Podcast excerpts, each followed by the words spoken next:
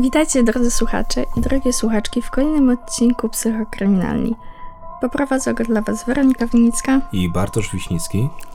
Dzisiejszy odcinek będzie dotyczył tajemniczego zaginięcia Joshua Vernona w 2008 roku.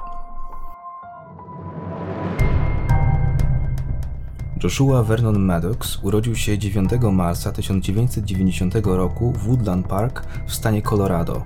Osiemnastolatka cechowało beztroskie podejście do życia. Uwielbiał muzykę, a większość wolnego czasu spędzał na pisaniu piosenek i grze na gitarze. Dobrze się uczył i miał wielu przyjaciół. 1 czerwca 2006 roku starszy brat Josha, tydzień przed ukończeniem szkoły średniej, popełnił samobójstwo. Zachary cierpiał na poważną depresję, z którą niestety przegrał walkę.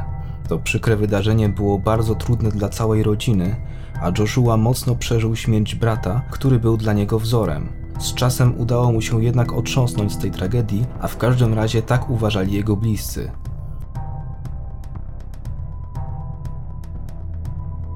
Ósmego maja 2008 roku 18-letni Joshua oznajmił siostrze, że idzie na spacer. Często wybierał się na samotne piesze wycieczki, więc nie było to nic niezwykłego. Lubił kontakt z naturą, a tej w okolicach Woodland Park nie brakowało. Kiedy jednak nie wrócił tego samego wieczoru, rodzina zaczęła się niepokoić. Po pięciu dniach, 13 maja, pan Maddox zgłosił na policji zaginięcie syna. Funkcjonariusze zaczęli od przeszukania miasteczka. Przesłuchali również rodzinę i znajomych Josha. Poszukiwania nie przyniosły jednak rezultatu. Rodzina Joshua miała nadzieję, że chłopak po prostu uciekł z domu, żeby zacząć nowe życie. Przeszłości często wspominał o takim zamiarze. Marzył zawsze o karierze muzyka, znajdującego się ciągle w trasie, więc było to możliwe. Maddox przejawiał też talent literacki. Bliscy pomyśleli, że chłopak mógł też się gdzieś zaszyć, by napisać książkę. Trzymali się rozpaczliwie myśli, że nastolatek spełnia swoje wielkie marzenie, że jest cały, zdrowy i szczęśliwy. W 2015 roku 80-letni przedsiębiorca budowlany z Colorado Springs, Chuck Murphy, postanowił zburzyć swoją starą drewnianą chatę przy Meadowlark Lane. Domek z Bali nie był użytkowany od przeszło dekady, a sam właściciel zaglądał tam raz na kilka lub kilkanaście miesięcy. W trakcie demontażu ceglanego komina chatki robotnicy dokonali niespodziewanego i makabrycznego odkrycia. Środku znajdowało się ciało młodego mężczyzny w pozycji płodowej z nogami nad głową. Chuck Murphy natychmiast wezwał policję, która przybyła na miejsce wraz z koronerem. We wrześniu było już jasne, że zwłoki z chatki należą do zaginionego przed siedmioma laty Joshua Maddoxa.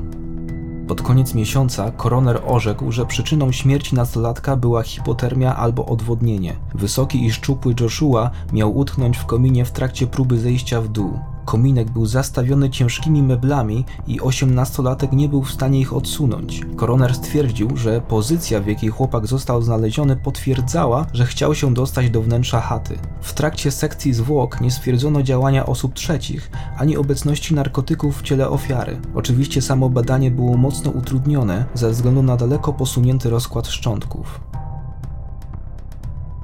Wiele osób, w tym członkowie rodziny, miało wątpliwości co do raportu koronera. Właściciel chaty, w której znaleziono ciało, nie chciał zaakceptować jego wersji i oficjalnym pismem, w którym wyjaśniał szczegóły techniczne budowy komina, niejako zmusił władze do wznowienia śledztwa. Komin został bowiem postawiony przez niego 20 lat wcześniej, a podczas jego budowy zastosowano grubą kratę stalową. Zawieszono ją u góry na stalowych hakach, aby uniemożliwić zwierzętom czy gałęziom dostanie się do jego wnętrza. W podobny sposób zablokowano też kominek, by nic nie wpadło do paleniska.